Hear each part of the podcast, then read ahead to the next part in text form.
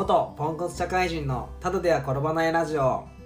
このラジオは元ポンコツ社会人で現在は保険屋として活動しながら保険屋向けの教育事業ソフトリバーの運営学生向けのキャリア講師として活動している僕が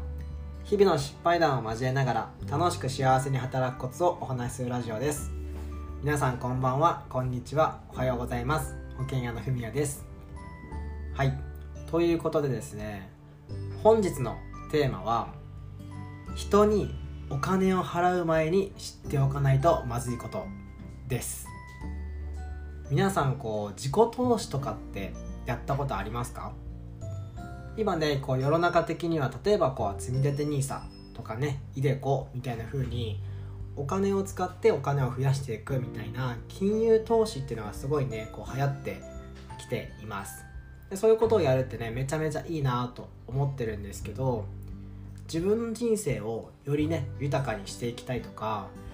なんかね自分のキャリアをダイナミックにしていきたいなって思った時には自分にお金を使うっていうことがめっちゃ大事です。特に自分の学びにお金を使う自己投資っていうのは、まあ、すごくねあの自分の人生を豊かにするお金の使い方だと思いますでね今日はそうやってね自己投資をする時って誰かにお金を払うんですけどその前にね絶対これだけは知っといてねっていうお話があるんでそれは今日はねお話ししていこうと思います。ちなみに僕のですね人生初の自己投資は21歳大学3年生の時でした。もうねその時って留学から帰ってきて俺は何でもできるぜって思ってたんでもうねこの勢いでちょっと起業しちゃえと思ってなんかねこうコンサルとかを勉強する人みたいなところにお金を払ったんですよ。なんかねネットで見つけてメルマガとか読んで面白いなと思ってもうこの人にお金払って勉強するぞと思って俺起業するぞと思ったんですけどまあ大学3年生ですよ。部活もめっちゃやってるし、まあ、お金って全然なかったんですよね。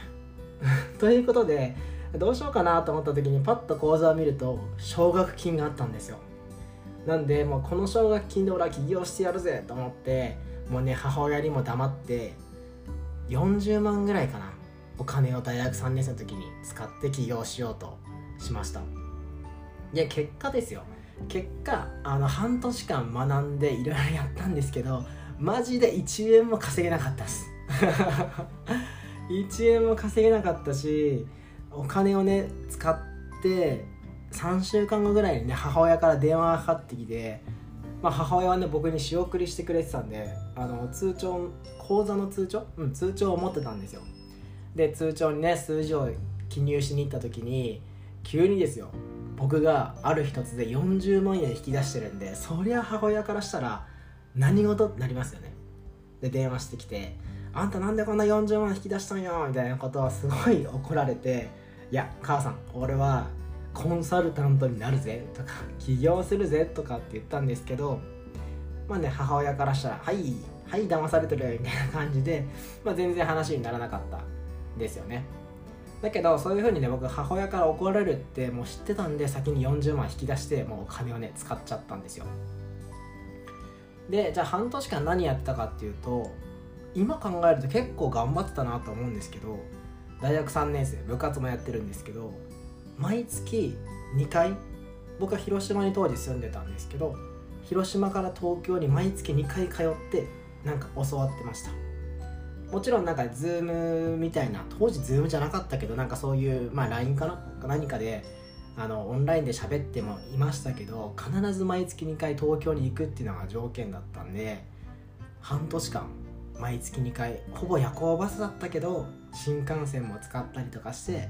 あの通ってましたね。で、まあ、全然お金稼げなかったしもう最後ら辺まで俺騙されたんじゃないかなみたいな風に思ったんですよ。でしかも今ねその人ってじゃあネットで検索してもねその僕がね教わってた人って出てこないし全然今活動してる感じがないので多分僕はあの、ま、初めての自己投資だったけど教わる人は間違えちゃったなとは思うんですよね。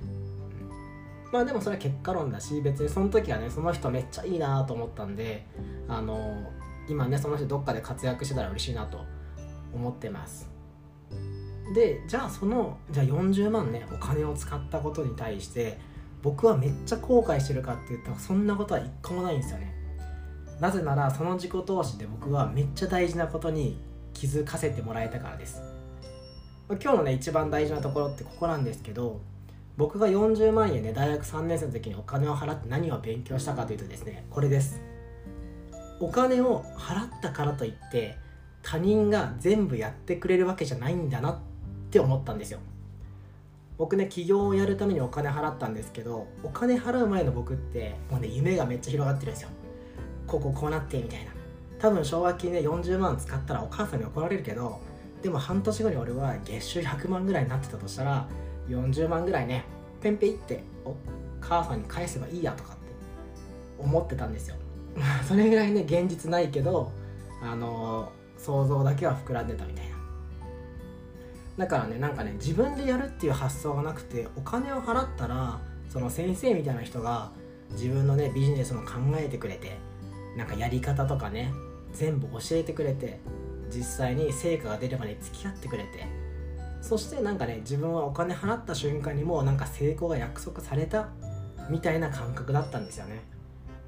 だけど一回その自己投資をねしたことによってあそういうことかと。お金を払ったからって言って他人が全部やってくれるわけじゃないんだなと。やるのは最後まで自分なんだなっていうのをそこでめっちゃね僕はあの感じたんですよ。だから最近はね僕も今もずっと自己投資ってね自分の成長のためにお金は使ってるんですけど最近は僕がですねお金をもらって誰かに教えるということが増えてきました。その時にですねすごい感じるのはあれなんかこの人たちこうお金払ったからって言ってなんかもう全部こっちになんか任せきってるなとかなんか自分で考えるってことを全然やってないなみたいなことすごい感じるんですよね。うん、でなんかね僕より年上の方からもそういう依頼をもらってもそういう方々がなんかいるのでなんか僕はね最初は最初のその40万使って1円も稼げなかったってめっちゃ悔しかったんですけど今思うと21歳とかそういうタイミングで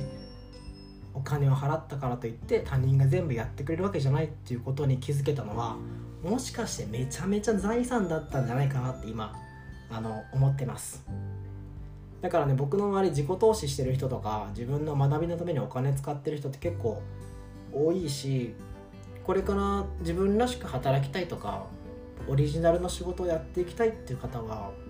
自己投資って絶対必要になってきます。で自己投資してるけど成果出ないなとかなんかセミナージプシーみたいな感じでどんどんどんどん新しいセミナーにお金をね払ってしまってる人っていうのはやっぱりそこの考え方が抜けてるんじゃないかなって思うんでお金を払ったとしても最後まで自分でやるっていう意識がめちゃめちゃ大事だよっていうところを今日はお話ししようと思いました。はい。ということでですね本日のテーマはこんな感じです。今日から概要欄にお便りコーナーっての用意してるのでこのラジオを聴いてみた感想とか僕に聞いてみたいこととか質問したいことがあればお便りをください。ラジオの方で読み上げさせていただきます。はいそれでは皆さんの夢や目標がどんどん実現しますように。それではサンキューバイバイ。